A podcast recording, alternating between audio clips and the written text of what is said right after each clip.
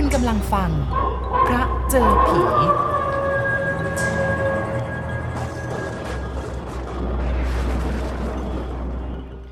า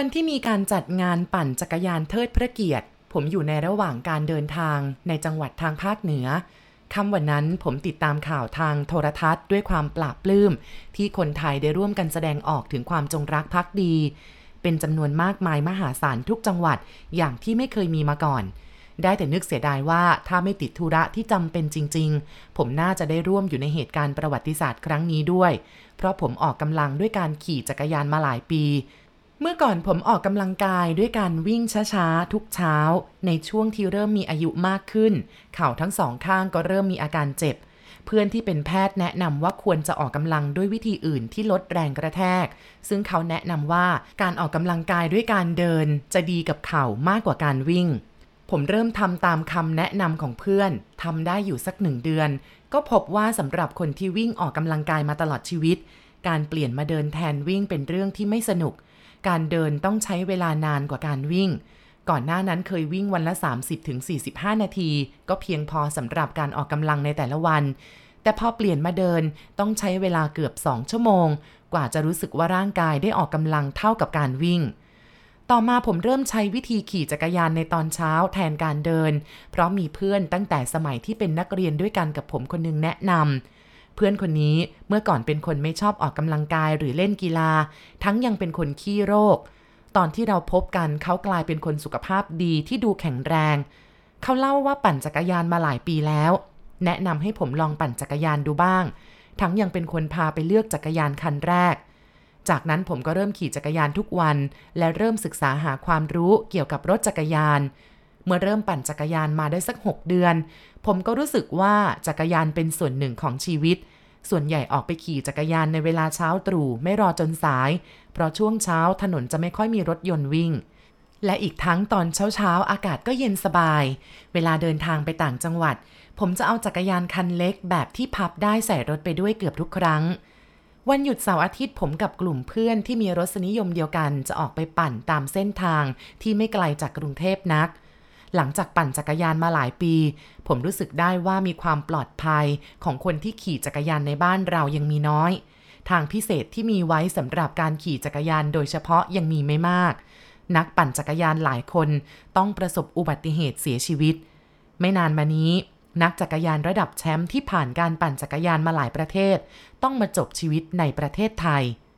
ผมพบว่าการไปปั่นจักรยานตามต่างจังหวัดสนุกมากกว่าอยู่ในกรุงเทพเรามีกลุ่มเพื่อนๆที่ปั่นจักรยานอีก 3-4 คนซึ่งชอบการเดินทางเวลาไปปั่นจักรยานบนถนนที่มีรถวิ่งเร็วจะมีพวกเราคนนึงผลัดกันขับรถยนต์ปิดท้ายกลุ่มเพื่อความปลอดภัยวันหนึ่งผมก็ค้นพบด้วยตัวเองว่านอกจากอันตรายจากถนนใหญ่ที่ขับเร็วบนถนนแล้วการปั่นจักรยานในที่ซึ่งไม่คุ้นเคยยังมีอันตรายที่น่ากลัวซึ่งกว่าจะได้เรียนรู้ก็เกือบจะเอาชีวิตไปทิ้ง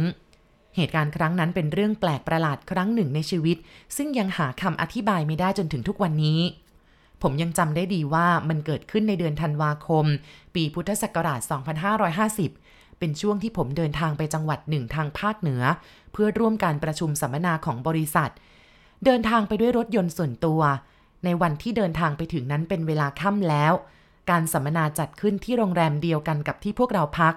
หลังจากที่เช็คอินเข้าห้องพักเรียบร้อยก็ออกไปรับประทานอาหารร่วมกับเพื่อนๆคนอื่นๆของบริษัทที่มาถึงก่อนหน้านั้นจากนั้นก็ได้เข้านอนพักผ่อนตอนเช้ามืดวันรุ่งขึ้นผมตื่นแต่เช้าตั้งใจว่าจะไปปั่นจักรยานสัก1 ชั่วโมงก่อนจะกลับมาเข้าร่วมรับประทานอาหารเช้ากับคณะที่เข้าสัมมนาคนอื่นๆก็รีบเปลี่ยนชุดสำหรับขี่จักรยานหลังจากนั้นก็ลงมายังที่จอดรถเอาจักรยานออกจากท้ายรถตอนที่ลงมาเกือบจะ6 โมงเช้าแล้วแต่ว่าในเดือนนั้นเป็นช่วงหน้าหนาวจึงยังไม่ค่อยสว่างดีด้านหน้าของโรงแรมที่พักก็เป็นถนนใหญ่ผมปั่นจักรยานออกมาเพียงไม่กี่ร้อยเมตรก็เห็นว่ามีรถบรรทุก10 ล้อวิ่งกันเร็วทั้งนั้นแม้รถของผมจะมีไฟหน้าและไฟกระพริบที่อยู่ตรงอานด้านหลังเพื่อความปลอดภัยสำหรับการขี่รถจักรยานในเวลากลางคืนก็ตามผมคิดว่าควรเลี่ยงถนนที่มีรถบรรทุกมากขนาดนั้นผมตัดสินใจเลี้ยวกลับปั่นเข้าไปในบริเวณลานจอดรถด้านหน้าของโรงแรมก่อนที่จะออกไปทางประตูด้านหลัง ซึ่งเป็นประตูที่ออกไปยังถนนอีกสายหนึ่งซึ่งขนานกับถนนใหญ่ด้านหน้าถนนสายนี้ผมไม่ได้สังเกตเห็นตอนที่มาถึงเมื่อตอนค่ำเมื่อออกจากประตูหลังของโรงแรมผมก็เลี้ยวขวาไปตามถนนสายนั้นและเมื่อปั่นจักรยานไปสักประมาณ100เมตรก็สังเกตเห็นว่ามีถนนคอนกรีตราบเรียบที่อยู่ด้านหลังนี้กำลังมีการก่อสร้างสองข้างทางยังมีเศษวัสดุก่อสร้างกองอยู่เป็นแห่งๆไฟส่องสว่างที่ติดบนเสาไฟริมถนนก็ดูเหมือนจะยังไม่เรียบร้อยดีนั่นก็คือเป็นไฟแบบที่ไม่ค่อยสว่างแม้จะมีเสาไฟฟ้าเป็นระยะแต่ไฟก็ติดเพียงแค่บางดวงและเมื่อตัวผมเองปั่นจักรยานไปอีกสักระยะหนึ่งผมก็รู้ว่าถนนเส้นนี้ยังไม่เปิดให้รถวิ่งเพราะว่าบางจุดก็มีเครื่องกั้นถนนที่ทำด้วยไม้แบบหยาบๆมาวางขวางถนนไว้เครื่องกั้นที่ว่านี้กว้างราวสัก1 เมตรเท่านั้นซึ่งน่าจะทำไว้สำหรับกั้นรถยนต์ส่วนรถจักรยานยนต์สามารถผ่านเข้าไปได้เพียงแค่หลบเท่านั้นวันนั้นอากาศเย็นเพราะเป็นต้นฤดูหนาวบนถนนก็โล่งสองข้างทางไม่มีบ้านเรือนหรือร้านค้าเมื่อปั่นจักรยานต่อไปอีกประมาณ10 นาทีซึ่งตอนนั้นฟ้าสว่างแล้วผมมองเห็นรถจักรยานคันหนึ่งอยู่ห่างออกไปสัก100 เมตรจักรยานคันนั้นจอดขวางอยู่กลางถนนเจ้าของรถจักรยานคันนั้นก็ยืนอยู่กับรถจักรยานแล้วก็หันหน้ามาทางผมมือทั้งสองข้างจับอยู่ที่แฮนด์รถจักรยานเสื้อผ้ากับหมวกที่มองเห็นแต่ไกล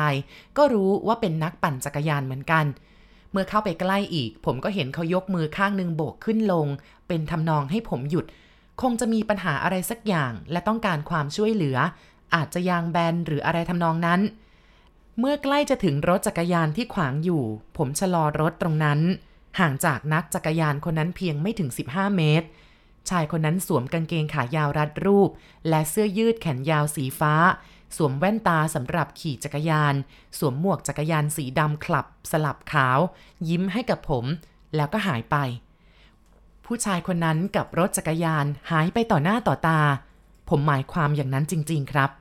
ทั้งคนทั้งรถหายวับไปเฉยๆเหมือนภาพที่หายไปเวลาที่เราปิดสวิตช์โทรทัศน์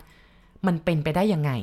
ทั้งหมดนี้เกิดขึ้นอย่างฉับพลันทันทีจนคิดว่าเมื่อสักครู่นี้ตัวเองคงจะตาฝาด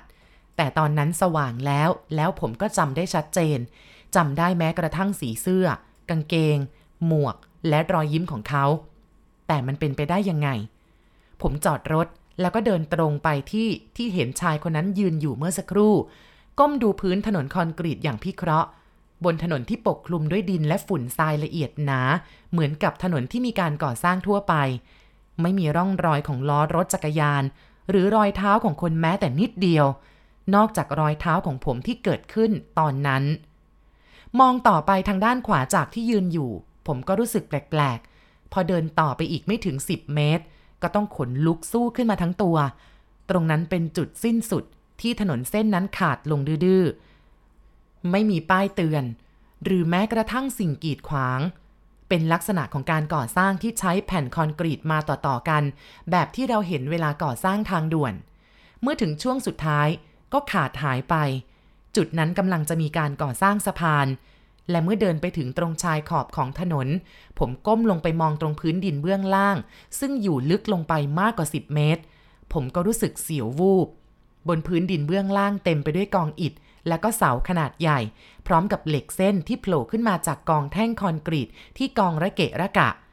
นี่ถ้าผมปั่นจักรยานต่อป่านนี้คงร่วงลงไปเป็นศพอยู่ข้างล่างผมเดินกลับมาที่รถจักรยานของตัวเองปั่นย้อนกลับมาทางเดิมตั้งใจว่าจะไปดูตรงหัวถนนอีกด้านหนึ่งแล้วก็เป็นอย่างที่คาดเมื่อเลยโรงแรมไปอีกทางหนึ่งประมาณ200 เมตรตรงหัวถนนเส้นนั้นเป็นทางเลี้ยวมาจากถนนสายใหญ่ที่อ้อมจากอีกด้านหนึ่งของโรงแรมตรงนั้นมีเครื่องกั้นขนาดใหญ่และแผ่นป้ายตัวใหญ่ซึ่งหันไปทางด้านนอกต้องปั่นจักรยานเลยออกไปแล้วหันกลับมาดูป้ายนั้นเขียนไว้ตัวใหญ่ว่าห้ามเข้าทางกำลังก่อสร้างวันนั้นพอปั่นจักรยานกลับเข้าถึงโรงแรมทางประตูด้านหลังที่ออกไปเมื่อเช้าผมหยุดรถจักรยานของตัวเองแล้วก็ตรงไปสำรวจดูเห็นป้ายติดไว้ตรงประตูขาออกว่าถนนกำลังก่อสร้างยังไม่เปิดใช้สาเหตุที่ผมไม่เห็นป้ายนี้เพราะว่าเป็นตอนเช้ามืดที่ออกมาจากโรงแรมยังไม่ทันสว่างดี เหตุการณ์ครั้งนี้เป็นความผิดของตัวเองที่ไม่รอบคอบมากกว่านี้ซึ่งถือว่าเป็นบทเรียนครั้งสำคัญของการขี่จักรยานที่ผมต้องจดจำไปชั่วชีวิตขอบคุณผู้ชายคนนั้นไม่ว่าเขาจะเป็นใครก็ตาม